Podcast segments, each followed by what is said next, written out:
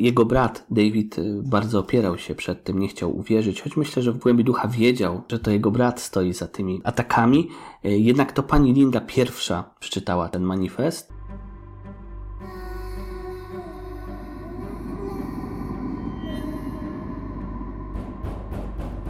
Nazywam się Michał Larek, a to jest mój kryminalny podcast Zabójcze opowieści, opowieści, opowieści, opowieści, opowieści, Kazyński, filozof terrorysta. Dlaczego ludzie zabijają? Na tym kanale prezentuję różne typy zabójców mających rozmaite motywacje, mniej lub bardziej konkretne, ale o takim przestępcy jeszcze nie mówiłem. Zamachowiec kierujący się filozofią, którą spisał w formie eseju i opublikował w amerykańskich gazetach, chcąc wyjaśnić swoje pobudki. Dobre pobudki, a przynajmniej warte rozważenia. Szczególnie dzisiaj. Rozmawiam o nim z Michałem Gołdą, filozofem, który napisał pracę licencjacką o zbrodniarzu próbującym bombami zniszczyć znienawidzony świat i zachęcić ludzi do tego, żeby wrócili do świata natury. Moje drogie, moi drodzy, posłuchajcie.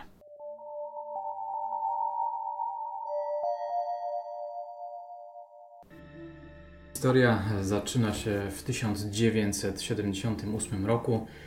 Bohater czy antybohater naszej opowieści zaczyna działać. No właśnie, antybohater, bardzo dobre stwierdzenie. E, Zaczyna działać, ale działać tak, e, ja bym powiedział, troszkę nieudolnie. E, Ten jego pierwszy zamach, czyli 78 rok, tak jak powiedziałeś, nie do końca się udaje. Obrażenia są stwierdzane jako drobne. Powiedzmy, co on w ogóle zrobił. Anonimowa przesyłka, która, która dotarła do funkcjonariusza policji e, akademickiej e, w Illinois, nie wiadomo dlaczego, nie wiadomo po co, wysłał paczkę, którą rozpakowano e, i ona wybuchła. Dlaczego? Tego też jeszcze wtedy nikt nie wiedział. Minął rok, dochodzi do drugiego incydentu. I nasz e, antybohater uderza ponownie e, na tym samym uniwersytecie. E, Ofiarą jest absolwent uczelni. Obrażenia ponownie drobne, więc tak naprawdę, tak naprawdę no, nasz antybohater ma się spyszna, ponieważ, ponieważ no, chciałby na pewno zrobić coś więcej, ale jego umiejętności, jeśli chodzi o konstrukcję bomb, na to jeszcze nie pozwalają. Tak, ale trzecie wydarzenie już jest y, o wiele większe, znaczy ma o wiele większy rozmach. Tutaj mamy do czynienia z próbą zamachu na samolot. Dokładnie. Najniebezpieczniejsze w tym wypadku było, była możliwość zatrucia dymem, czyli tak naprawdę no to już to nie są jakieś drobne nie wiem, poparzenia, skaleczenia, jak w przypadku dwóch poprzednich zamachów, y, no ale tutaj akurat y, w grę wchodzi no, ludzkie życie już tak na, na, na poważnie. Pierwszy, moim zdaniem, poważny zamach. Ta bomba miała wybuchnąć i miała jakby zniszczyć ten samolot, który miał zniżyć swój lot. Do tego na szczęście nie doszło. Ofiar żadnych nie było, no ale grozą zapewne powiało. No właśnie, no, no nasz antybohater mm, niestety, albo istety, na pierwszą ofiarę śmiertelną będzie musiał e, troszkę jeszcze zaczekać. I tutaj powoli zaczyna się tworzyć jego pseudonim, prawda? Tak, tak, ponieważ mamy do czynienia z pewną zależnością w jego działaniu, ponieważ nasz, nasza postać, o której mówimy, uderza w lotniska oraz uniwersytety. E, Więc powoli mamy profil mm, człowieka, który za cel obiera konkretne mi- miejsca. No i wkrótce się okaże, że to będzie jedno z największych, najpotężniejszych, najbardziej e, drogich śledztw w historii FBI. Ja tu mam taką książkę z akt FBI Unabomber i jest tu taki bardzo ciekawy fragment pokazujący różnego rodzaju liczby. Śledztwo Unabomb w liczbach i to jest 17 lat, 11 miesięcy, 1 tydzień. Tyle czasu minęło od pierwszego zamachu do aresztowania Unabombera. 1 milion dolarów nagroda wyznaczona przez FBI za informację prowadzącą do ujęcia Unabomera i 5 milionów 3, 53 tysiące liczba połączeń telefonicznych na wyznaczony przez FBI specjalny numer i tu chyba jeszcze jakieś liczby są. Na przykład 2417 liczba podejrzanych wytypowanych przez grupę za- zadaniową.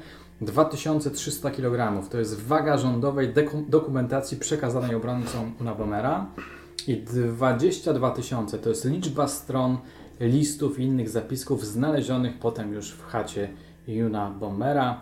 170, zaskakujący wynik testu IQ u Nabomera, gdzieś tam wyczytałem, że 167. E, ale chodzi mi o to, żeby pokazać... Skalę, skalę jego procederu i, i, i, działań państwa tak naprawdę przeciwko niemu. Ale tutaj wprowadziliśmy właśnie e, to pojęcie, tę nazwę Unabomber, tak?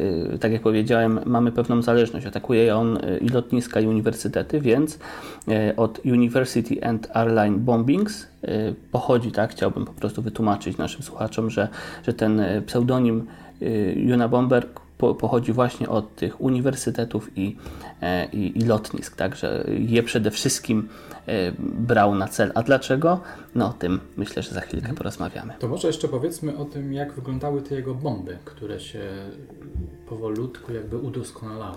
No właśnie, mm, on to robił w sposób bardzo przemyślany i ostrożny. Wybierał tylko takie materiały, które były dostępne dla każdego, mm, których jakby państwo E, nie prowadziło e, spisu, komu, komu, komu te materiały sprzedaje, e, nic, nic w ten deseń, więc robił tak naprawdę z prostych rzeczy, uczył się sam, był samoukiem, dlatego na przestrzeni lat, kiedy on działał, możemy zaobserwować zależność, że te bomby były coraz skuteczniejsze. Tak, tak jak powiedzieliśmy, dwa, dwa pierwsze uderzenia jakieś tam drobne, drobne, drobne obrażenia wśród ofiar, ale następnie e, jesteśmy, e, czy na Bomber jest coraz, coraz lepszy w tym, co robi, aż dochodzi do, do pierwszej ofiary śmiertelnej. Tak?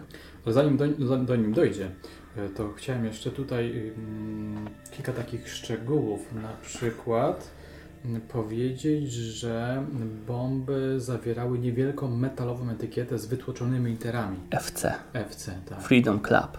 Właśnie, ale tego jeszcze wtedy nie wiedziano. Tak, nie wiedziano. To, to była dla nich zagadka. Tak, o co chodzi? E, no tak jak, tak jak powiedzieliśmy, e, FBI wkrótce dowie się, e, co, co, co to znaczy.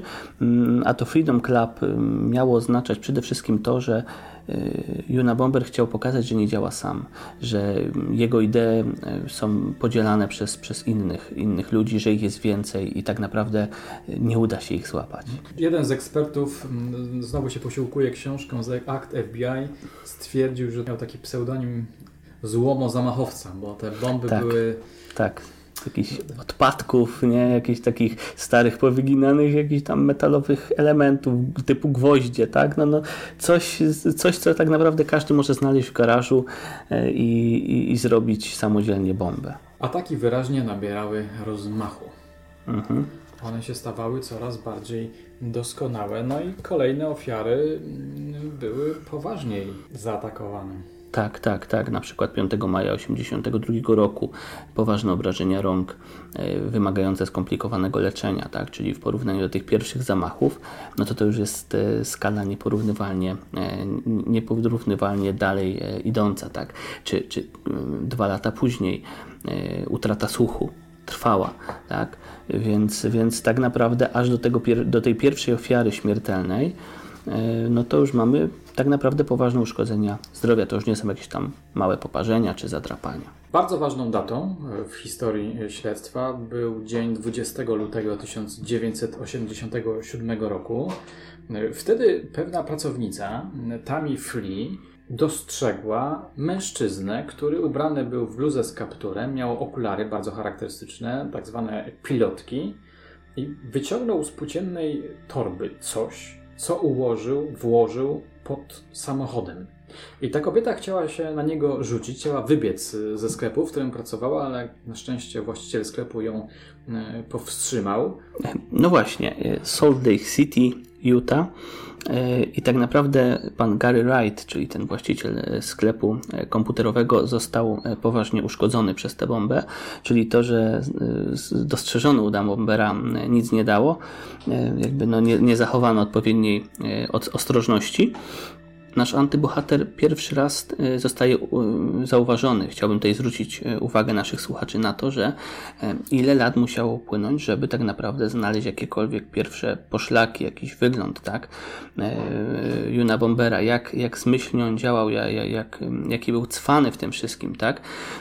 No właśnie, no i ten, chciałbym nawiązać jeszcze do tego portretu pamięciowego, który aktualnie, chwilę tak naprawdę po jego schwytaniu, był bardzo popularny na przykład. Stał się kultowy. Tak, stał się wręcz kultowy. Jest, jest na, do tej pory drukowany na, na wielu koszulkach. Tak? Kubkach. Była nawet swego rodzaju kampania a propos wyborów prezydenckich w USA, kiedy to, kiedy to była akcja Juna Bomber na prezydenta.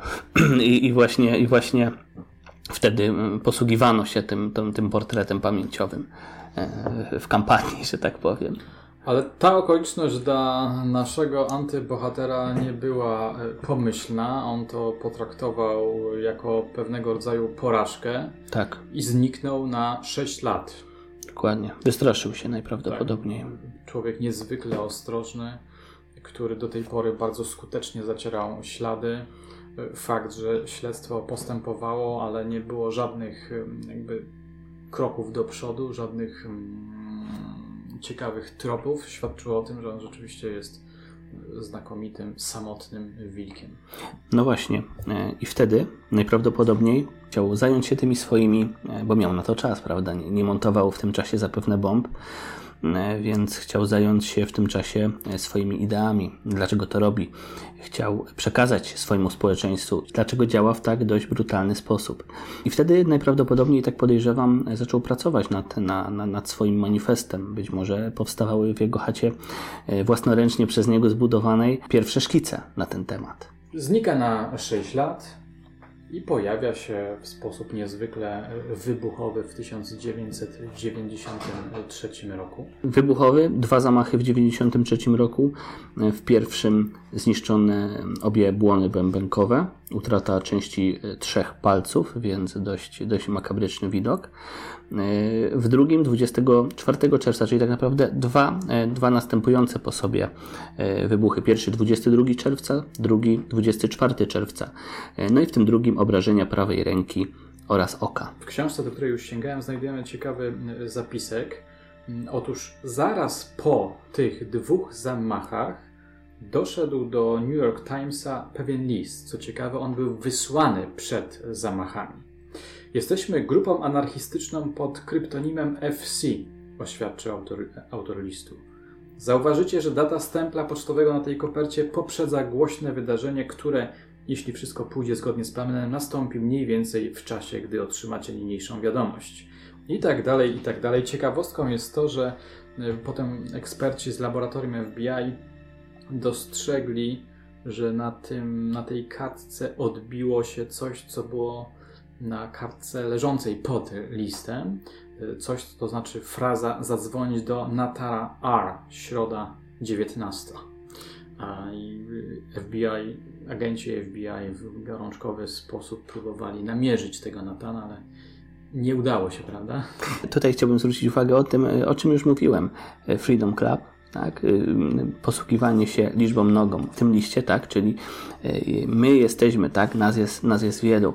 Y, to jest taki, myślę, celowy zabieg, no, na pewno celowy zabieg, który miał napytać FBI biedy, prawda? Oni, oni zapewne zastanawiali się, Ilu, ile tych osób jest, kto z nim może współpracować? Tutaj się jakiś Natan pojawia, tak? Czyli najprawdopodobniej jakiś jego współpracownik, być może dostarczyciel sprzętu, potrzebnych tam ingrediencji do, do budowania bomb, więc, więc tak, bardzo, bardzo przemyślane e, i, i w gruncie rzeczy, e, no tak jak już powiedziałem, cwane działanie na Bombera.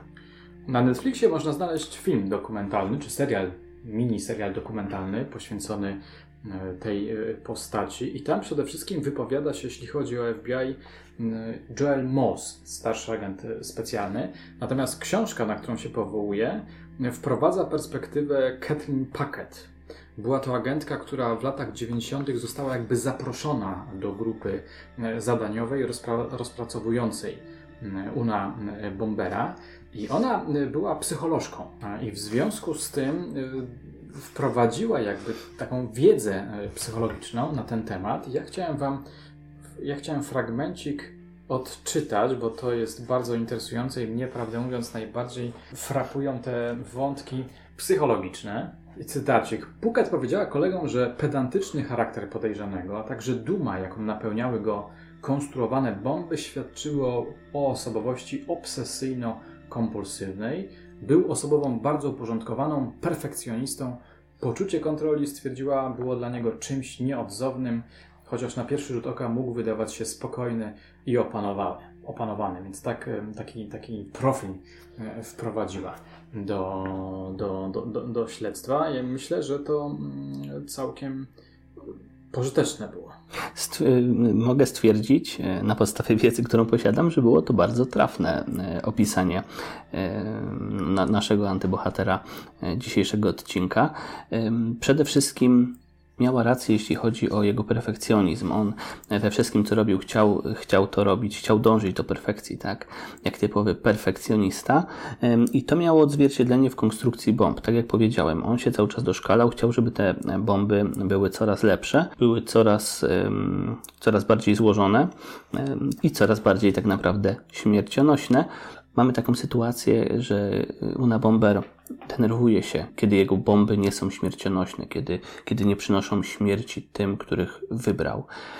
Bardzo go to frustrowało e, wręcz, e, do, do czego się e, później już po, po osadzeniu przyznaje. To może dla porządku pierwsza ofiara śmiertelna mm, pojawiła się w 1985 roku. Tak, I 11 potem, grudnia Sacramento, Kalifornia. Tak, i potem druga ofiara śmiertelna to jest 1994 rok i 1995 trzecia ofiara śmiertelna. I jednocześnie ostatnia. I jednocześnie ostatnia, bo 1995 rok jest niezwykle ważnym momentem w tej historii.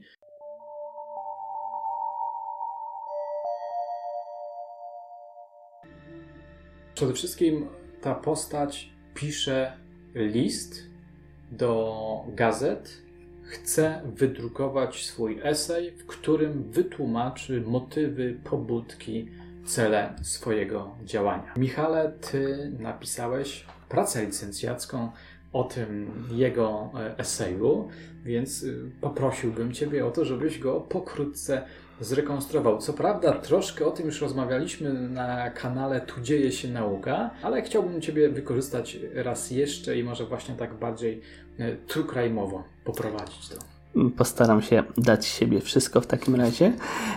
Tak, y, napisałem o nim pracę licencjacką, zahaczyłem też również o niego w pracy magisterskiej, y, choć w pracy magisterskiej troszkę szerzej y, spojrzałem na, na, na cały anarchoprymitywizm, nie tylko na naszego Una Bombera. No właśnie, jeśli chodzi o jego pracę, Myślę, że najważniejsze jest w niej pierwsze zdanie, które sobie pozwolę teraz zacytować. Brzmi ono następująco. Rewolucja przemysłowa oraz jej konsekwencje okazały się katastrofą dla rodzaju ludzkiego. Bardzo znane, myślę, że, że tak. wielu, wielu z naszych słuchaczy pewnie słyszało już to zdanie. E, jest ono bardzo często powtarzane. E, no jest to pewna teza, którą stawia e, nasz antybohater, ale w którą święcie wierzy. W którą święcie wierzy i motywuje, argumentuje na rzecz swojej tezy poprzez właśnie, no tutaj w przekładzie polskim mam 66 stron E, zbitego tekstu, w którym, którym referuje swoje poglądy, obwinia pewne grupy społeczne e, o to, co się tak naprawdę dzieje w Ameryce i nie tylko w Ameryce, na całym świecie, e, jak działa system industrialny według niego, jaka, w jakim stopniu technologia jest szkodliwa. No właśnie, a przechodząc do, do, do, do tych do ludzi oskarżanych przez Una Bombera, no to przede wszystkim w polskim przekładzie e, mamy taki termin lewactwo z angielskiego leftism, e, no czyli ta lewicowa grupa społeczna, e, która, która kieruje się według Una Bombera poczuciem niższości oraz naduspołecznieniem. Są to jakby takie dwie, dwa największe grzechy nie tylko lewactwa, które jest no, wybitne w tym akurat, y, w, ty, w, ty, w, tych dwóch, y, w tych dwóch aspektach, ale jak on często podkreśla na kanwie całej, całego swojego dzieła, wszyscy y, poniekąd, którzy partycypujemy w tym społeczeństwie przemysłowym, technologicznym, naukowym, odznaczamy się również poczuciem niższości, naduspołecznieniem, zaburzeniem procesu władzy. No właśnie, no i to poczucie niższości tak naprawdę czym jest? Jest to jakby odpowiednik niskiej samooceny, poczucia bezradności, tendencji e, desperackich, defetyzmu, poczucia winy, samonienawiści. Dla, dla Una Bombera mm, jest to bardzo ważne, że, żeby nie ulegać politycznej poprawności. Uważa to za coś bardzo złego i tutaj mam taki bardzo w moim, w moim odczuciu bardzo dobry przykład tego, że on sam poniekąd troszkę wpada w tę polityczną poprawność w swoim, w swoim manifestie. Aż sobie to zaznaczyłem, żeby, żeby Wam tu to opowiedzieć. Zacytuję najpierw pewne zdanie z jego manifestu. Wielu lewaków mocno identyfikuje się z problemami grup, które postrzegane są jako słabe, w nawiasie kobiety, pokonane, amerykańscy Indianie, odpychające homoseksualiści, czy w inny sposób niższe. E, no i e, troszkę, troszkę poniżej, kilka zdań niżej, e, pisze następująco. Nie chcemy przez to powiedzieć, że kobiety, Indianie i tak dalej są niżsi. Czynimy tylko uwagę na temat lewackiej psychologii. Czyli tak naprawdę człowiek walczący z polityczną poprawnością, jeszcze już w tamtych latach, sam trochę był pod wpływem tej politycznej poprawności. W tej książce, jestem ciekawy, czy ty to potwierdzisz, jest taki bardzo ciekawy fragment, nawiązuje do listu, który napisał nasz sprawca. Mówił tak, że Tłumacząc swój gniew, twierdził, że jego gniew nie był skierowany do wszystkich profesorów, którzy działali na uczelniach. Chciał jednak ukarać ekspertów w dziedzinie. Tutaj padają te dziedziny informatyki, genetyki i psychologii. Tutaj taki cytacik. Za cały ten syf ze wzrostem i postępem. Dodał również, że celem FC było zniszczenie współczesnego społeczeństwa przemysłowego. Twierdził Una Bomber, że ludzie powinni prowadzić życie proste, e, toczone w niewielkich grupach. Tak, nie, nie, dziwię się mm, po lekturze e, tego tekstu, e, który wydał Una Bomber, mm, że, że jego celem byli właśnie profesorowie, którzy byli reprezentantami tych dziedzin, no bo oni byli tak naprawdę ludźmi, którzy, mm, którzy rozwijali społeczeństwo przemysłowo-technologiczne, tak, że, że ta technologia, która w gruncie rzeczy stępia nasze zmysły, separuje nas od świata natury, sprawia, że nasze ciała stają się wiotkie, e, nie służą do tego, co jest ważne, e, czyli tak naprawdę no, upośledzają nas, no to ci ludzie tak naprawdę mają krew na rękach według Guna Bombera i to taką do, do, dosłownie krew tych ludzi, którzy właśnie polegali na technologii w takim, takim stopniu, że, że skończyli źle. E, I tutaj też mam pewien, pewien przykład paradoksu nawiązaliśmy do, do tej naszej rozmowy y, na kanale Tu dzieje się nauka i tam powiedziałem, że ten manifest Una Bombera jest pełen sprzeczności i właśnie znalazłem jedną taką sprzeczność, którą, z którą chciałbym się właśnie e, podzielić. A propos właśnie nauki, dobrze, że, że poruszyliśmy, e, poruszyliśmy te, te kwestie. Pozwolę sobie też przeczytać. Współcześni filozofowie lewaccy wykazują tendencję do pomijania rzeczy, e, do, przepraszam, do pomijania przyczyny, nauki obiektywnej rzeczywistości i twierdzą, że wszystko jest kulturowo względne. To jest jakby pierwsze zdanie. Następnie. Prawdą jest, że można poważnie kwestionować podstawy wiedzy naukowej i to, w jaki sposób, jeżeli w ogóle można zdefiniować koncepcję obiektywnej rzeczywistości. Czyli względność. Czyli, tak, czyli względność, czyli y, atakuje względność, stwierdzają względność. Tak? I, I ten manifest jest pełen tego typu, tego typu y, że tak powiem, zdań tez. Mówiliśmy, że ma, miał bardzo wysoką e, inteligencję, że, że, że był świetnym matematykiem. Tego nie neguje, no ale w filozofii nie szło mu najlepiej. A dlaczego właściwie ty się zająłeś tym jego esejem? E, wydał mi się mm, bardzo interesujący. E, bardzo interesujący. Ale nie doskonały nie, nie, niedoskonały. Mm, próżno w filozofii szukać tak naprawdę doskonałych traktatów filozoficznych, które odpowiadają w sposób idealny na nasze wątpliwości. Wręcz po ich lekturze mamy jeszcze więcej pytań niż mieliśmy przed. E, więc, więc to, że jest on niedoskonały, jeszcze jestem w stanie znieść, ale tak naprawdę jego manifest obrazuje pewne rzeczy, które, które są bardzo ważne i które rzeczywiście dotykają nasze, naszą społeczność globalną, że tak powiem. No bo wisi nad nami tak naprawdę katastrofa klimatyczna, postępuje globalne ocieplenie, e, topią się lodowce, etc., etc. No i co możemy zrobić? No niektórzy, jak na przykład Greta Thunberg, walczą, robią pikiety, tak, jeżdżą na te szczyty ONZ-u, a niektórzy jak na bomber wysyłają bomby, tak? No każdy ma swój sposób. Jednak to, co powiedziałem w naszej ostatniej rozmowie, jego pobudki są dość, nie chcę tutaj przeszarżować. Chcesz dobrać słowa chcę, odpowiednio, tak, ostrożnie. Tak, do, dokładnie. Nie chcę tutaj przeszarżować. Jego pobudki są ok. W sensie. On można chce, je zrozumieć. Można je zrozumieć, jak najbardziej. Chce, on chce po prostu, żeby ludzie e, podtrzymywali swoją łączność z naturą. Człowiek jest częścią natury e, i tak naprawdę powinien w naturalny sposób wykorzystywać swoje ciało i działać w sposób naturalny. I temu trudno zaprzeczyć. E, szczęśliwy człowiek to człowiek, który ma kontakt z naturą. Dla wielu, dla wielu również filozofów było to oczywiste. No i dwa, jest nad nami katastrofa klimatyczna. No i teraz tak, on pokazuje pewną przesadę, no bo jego działalność jest grubą przesadą, tak, jest czymś okropnym.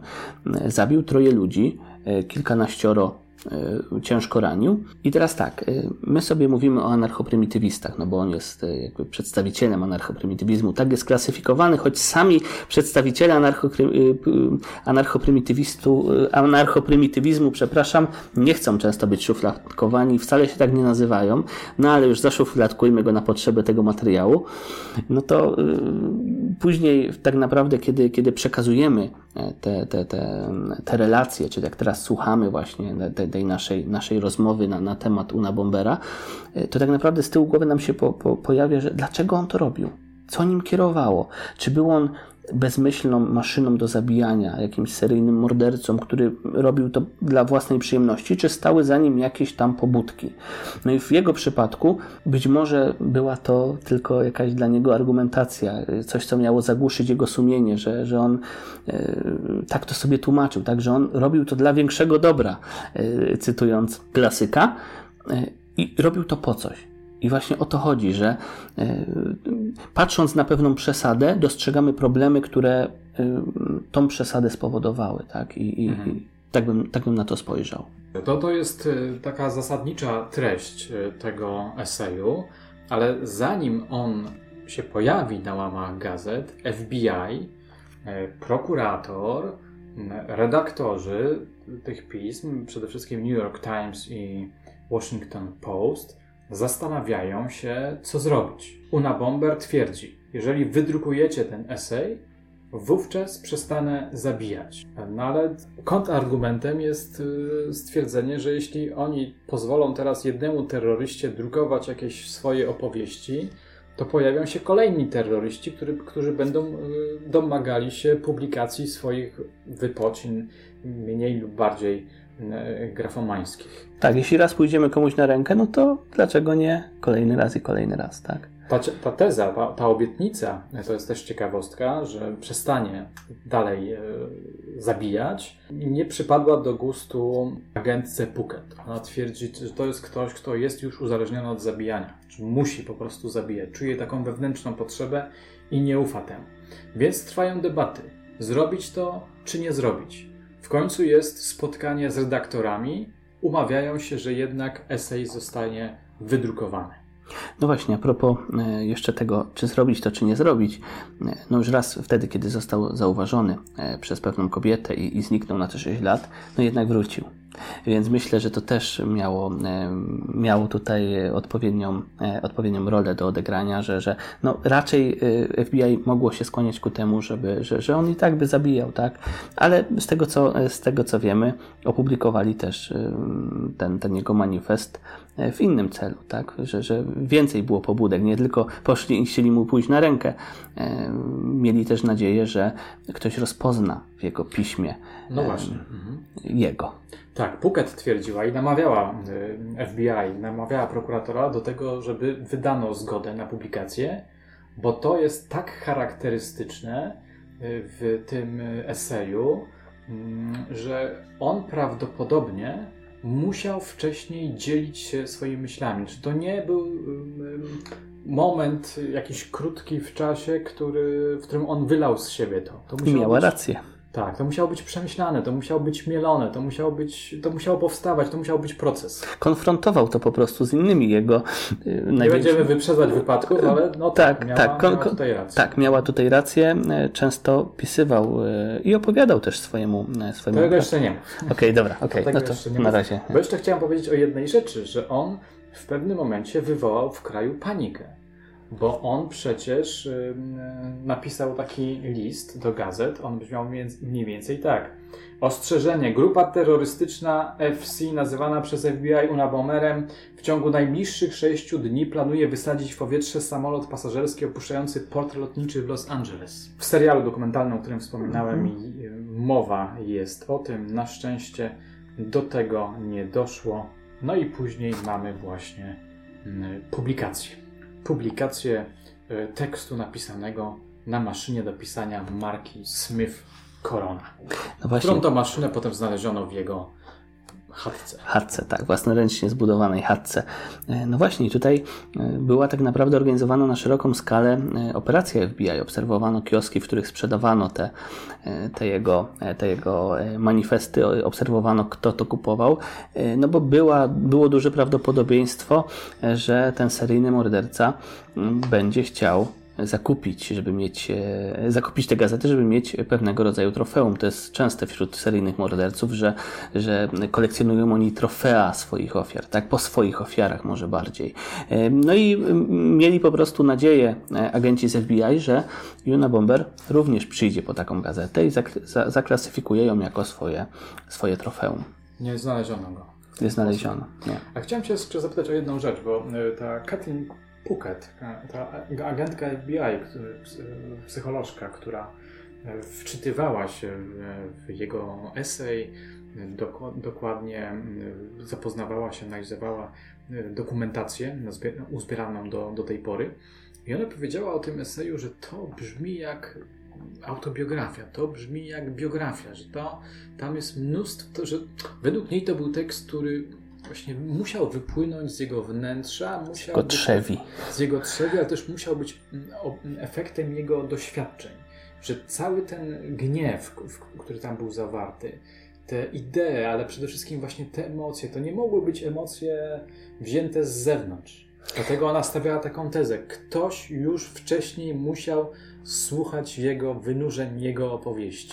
Zgadzam się, totalnie się zgadzam. E, jeśli chodzi o, o ten jego manifest, e, czytałem go nieraz i za każdym razem e, czułem te jego emocje, które przelewał na papier, w to w jaki sposób układał zdanie. Czytałem go i po polsku, i po angielsku, żeby go lepiej, żeby lepiej zrozumieć ten manifest, tak? I, i tak naprawdę tezy, jakie on tam stawia, rozwiązania, jakie proponuje. E, tak, to było e, głęboko przemyślane. On miał dużo, dużo czasu na, na, na myślenie mm, o, o, tych swoich ideach, a zrodziły się one już e, no, tak naprawdę bardzo, bardzo dawno. Nie powiedzieliśmy też o eksperymentach, które przeprowadzano na nim na Uniwersytecie To zaraz Harvarda. powiem. Ja mam taki pomysł, mhm. żeby za chwileczkę powiedzieć troszeczkę bardziej o o psychologii, zanim, zanim on zostanie złapany. I czytając ten, ten manifest, y, do czego, do czego zachęcam w ramach, w ramach takiej rozrywki, nie jest to, rozrywki nie jest to długi, długi tekst, nie jest też dobrze napisany, ale, ale dla chcącego nic trudnego zachęcam. Czuje się, czuje się te jego emocje i tak naprawdę te, te pomysły, no przynajmniej z mojej perspektywy, nieraz są bardzo innowacyjne, mimo że raczej niemożliwe do, do przeprowadzenia, chociaż on często argumentuje na rzecz tego, że Byłoby to, byłoby to możliwe, potrzeba jednak rewolucji, a nie reformy. Tak? Dlatego te, te jego ataki terrorystyczne miały być może taką, taką, e, taki obraz, tak? że nie został politykiem, nie, nie postulował ustaw w rządzie amerykańskim, a został terrorystą, no bo rewolucja, a nie reforma. Tak? tak. Esej został opublikowany, ludzie go czytają, mówią o nim i w pewnym momencie pewna pani Linda Patrick mówi do swojego męża, Dave'a Kazińskiego: David, to jest twój brat.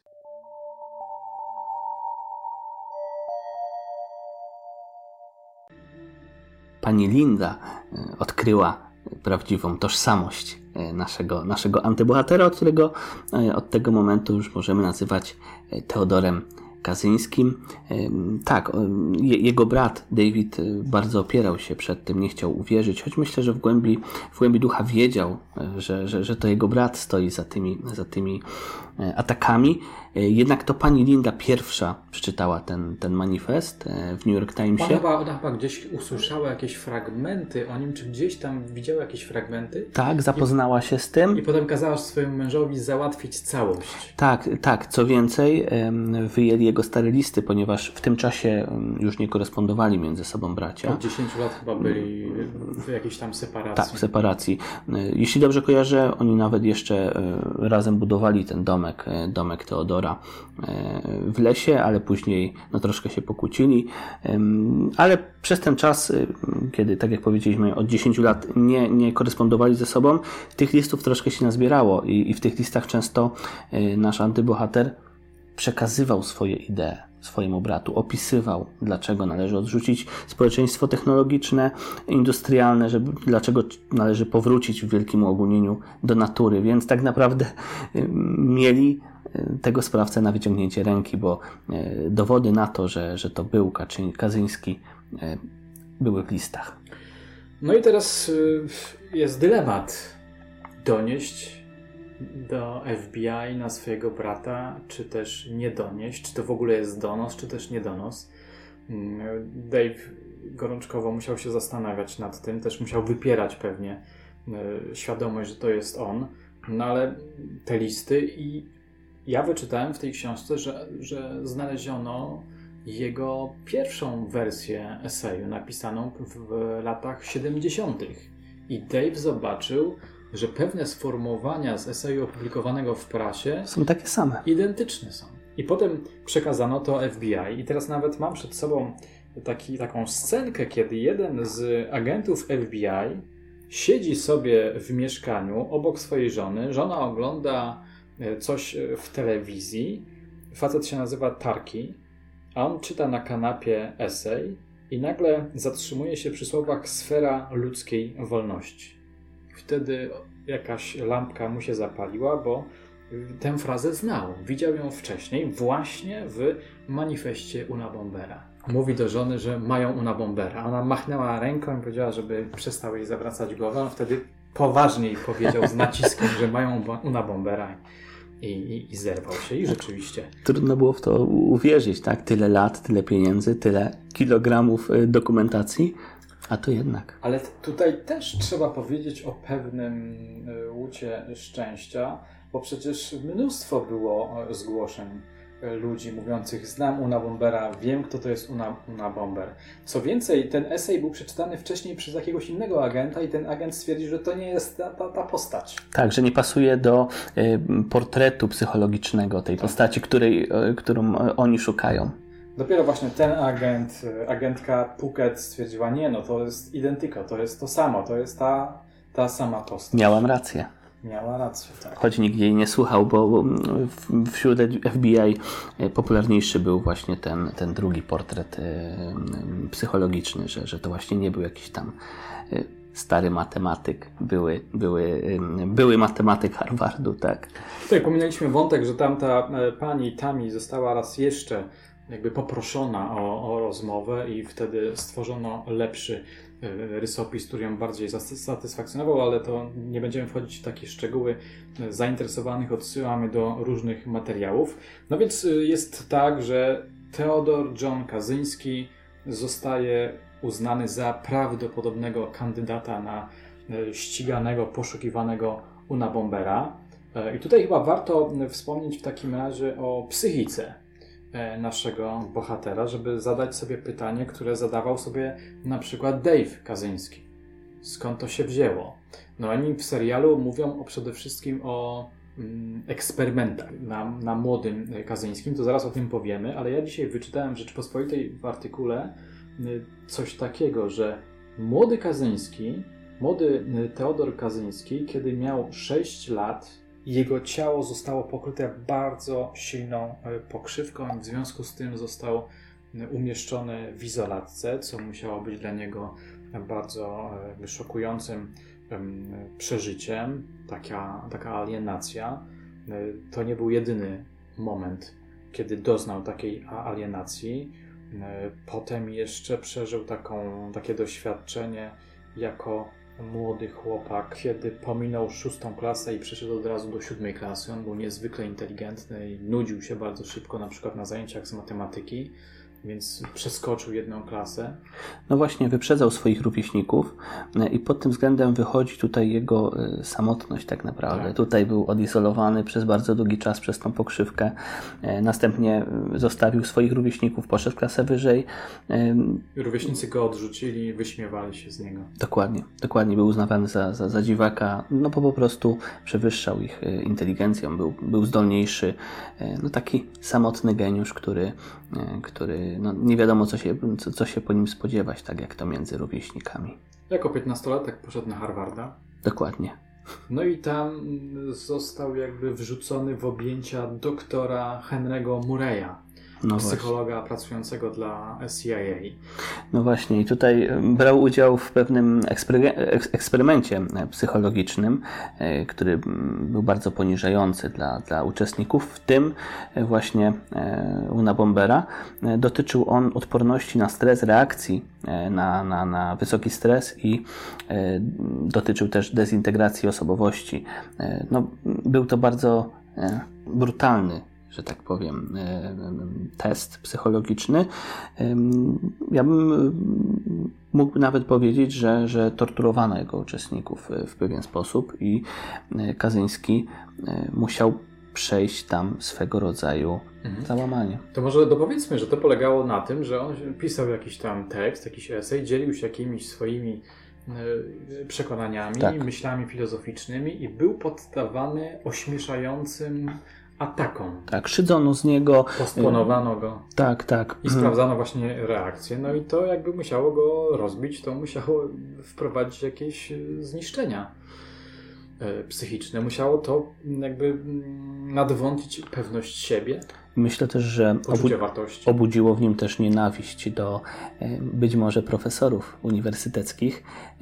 Tak jak powiedzieliśmy wcześniej, celem jego ataków byli również profesorowie psychologii, którą uznawał za wszelkiego rodzaju zło i straszne zagrożenie dla człowieka. Psychologia, psychiatria to były, to były dwa kierunki w nauce, e, których się bał i który, których, e, które otwarcie postulował, że, że je jako pierwsze trzeba trzeba, trzeba zlikwidować. Tu może taki krótki przykład e, odnośnie do tych, do tych psychologicznych, psychiatrycznych aspektów nauki.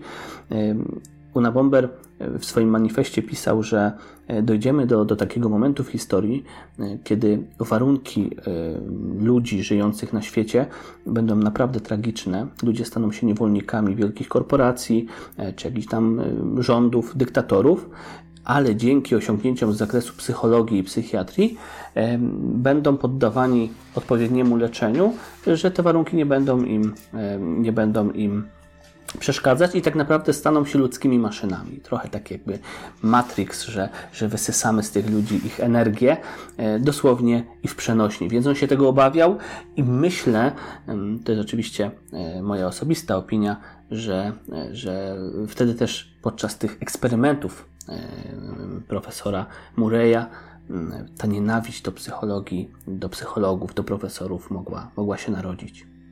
Tak, jemu warto powiedzieć, warto to zaznaczyć, że on bardzo nie chciał być uznany za szaleńca. Bronił się przed tym werdyktem, przed tą diagnozą rękami, nogami, bo jednocześnie nie chciał, żeby uznano jego filozofię, jego ideę za produkt szaleństwa. Tak, prze, przebłysk szaleństwa, tak? że, że, że to, to, się wszyscy.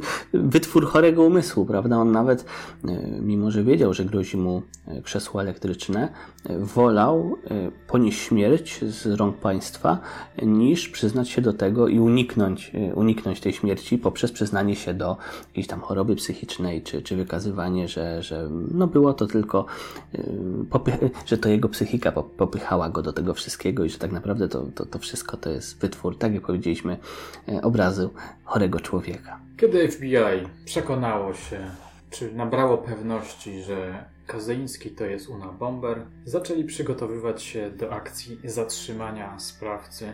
Dowiedzieli się, że jego chatka mieści się za miasteczkiem Lincoln w stanie Montana. No i pewnego razu zatrzymali się przed chatką. Chatka została otoczona przez e, Kordon policji, tak. kordon Przez... policji. Tak, y, trzeba było też y, zrobić to bardzo umiejętnie, e, ponieważ y, podejrzewano, że, że w środku może być materiały wybuchowe, że może się wysadzić, że może wysadzić dowody przy okazji i tak naprawdę nigdy nie dowiedzą się, czy to on stał za tym, czy nie. Chociaż podejrzewam, że jak, jakby się wysadził, no to byłoby, byłoby duże prawdopodobieństwo, że to jednak był on. E, Ale tak, udano się do podstępu, e, żeby, żeby go wywabić. E, O ile dobrze pamiętam, brał udział w tym jakiś lubiany przez niego sąsiad czy, czy znajomy, coś takiego. Sąsiada wykorzystano do tego, żeby on im, przynajmniej tak było w serialu dokumentalnym Netflixa, żeby on nagrał im film i dzięki temu mo mogli się zorientować e, w przestrzeni, jak jest ukształtowana przestrzeń. Natomiast w samym zatrzymaniu brał udział innymi jakiś e, funkcjonariusz straży leśnej. Który znał Kazyńskiego. Tak, i miał do niego e, nasz antybohater e, jakieś tam pewną dozę zaufania. E, Przy, przy, przyprowadził również drugiego agenta, który podawał się za, za jakiegoś funkcjonariusza publicznego, coś tam mieli zmierzyć, czy, czy, czy, czy, coś Działkę, takiego. tak. Tak, tak, tak. Dlatego. Wymierzyć mieli dział. Tak, jego, jego posesję, tak, no bo on tam jakby posiadał, więc udano się, uciekano się do podstępu, ponieważ no bano się, że, że może się zabić, że, że może wysadzić siebie i wszystkie dowody. A to takie klasyczne zatrzymanie w starym, dobrym, też bym powiedział, perlowsko-milicyjnym stylu. Mhm. Nie komandosi, tylko zaufanie, miła pogawędka i dopiero Tak. w pewnym momencie zakładamy, e, zakładamy kajdanki. No właśnie, a propos PRL-u, y, chciałbym tutaj powiedzieć, bo mm, o ile dobrze kojarzę, nie padło to, że Kazyński miał y, pochodzenie polskie, jego dziadkowie byli Polakami, co można wywnioskować po samym nazwisku. Które się wymownie kojarzy, Tak, dokładnie. żeby już nie mówić wprost. Nie mówić więcej, tak. Kazyński zostaje zatrzymany, wkrótce aresztowany, przyznaje się do winy, jest proces, zostaje skazany na dożywocie i żyje dosyć długo. Tak, y, umiera y, w zeszłym roku, tak, mamy, mamy aktualnie 24 rok, y, pod koniec 23 roku y, umiera, najprawdopodobniej jest to samobójstwo.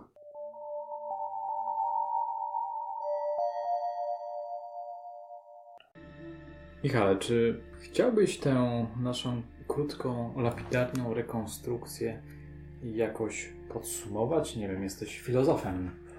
Czy coś jeszcze jako właśnie filozof chciałbyś dodać? Czym w ogóle jest dla Ciebie e, ta e, sprawa? Bo przyznam, że mnie coraz bardziej interesują e, sprawcy takich ciężkich przestępstw, za którymi stoją jakieś właśnie silne przekonania, jakieś wizje, jakaś filozofia, jakaś idea. To wydaje mi się niezwykle interesujące. Mogę tutaj e, powiedzieć z perspektywy właśnie filozofa, mogę przytoczyć słowa jednego z moich profesorów, e, z którym e, miałem filozofię, historię filozofii niemieckiej na studiach, który mówił, że filozofia jest ok, jest piękna, niesie świetne idee, ale wszystko jest ok do momentu, kiedy te idee zostają w sferze idei, e, w sensie w sferze, w sferze literat- literatury, w sferze dyskusji. Kiedy chcemy je na siłę wcielać w życie, tak jak robił to Kazyński, e, zaczynają się problemy. E, Z tego powodu wybuchają wojny, krwawe rewolucje. E, Nie zawsze ta rewolucja jest dobra. Czasami e, potrzebna jest być może długotrwała, być może również kosztowna, ale reforma. E, I z tym chciałbym, chciałbym e, zostawić naszych słuchaczy, że e, właśnie te wszystkie idee, które, które, które pojawiają się na kanwie tych wszystkich wieków działalności człowieka, wielkich, wielkich ludzi, którzy, którzy zmieniali świat, często w sposób krwawy, kierowali się pewnymi ideami i to tak naprawdę od nas zależy, czy te idee zostaną w sferze idei, tak jak to powiedziałem przed chwilą, y, czy w sposób brutalny, czasami krwawy, y, wcielimy je w życie.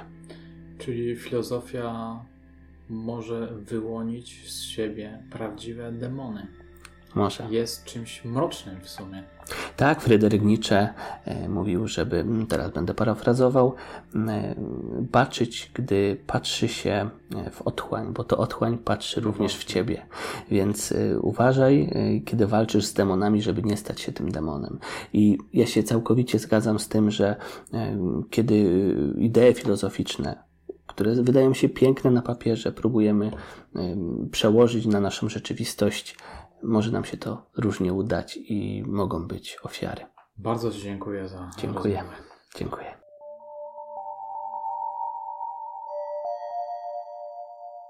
Pod koniec tej rozmowy zastanawiałem się, czy Kazyńskim kierowała jego antyindustrialna nienawiść, czy też raczej gniew, który zrodził się w nim pod wpływem traumatycznych eksperymentów. Czy gdyby nie kontrowersyjne badania profesora Mureya, Kazyński stałby się na bomberem, czy też jakoś inaczej pokierowałby swoim życiem napędzanym przez filozoficzne rozważania. Moje drogie, moi drodzy, na dzisiaj to wszystko. Dziękuję za uwagę. Jeśli spodobał Wam się ten materiał, dajcie łapkę w górę, skomentujcie, powiedzcie o nim innym. Do usłyszenia już niebawem.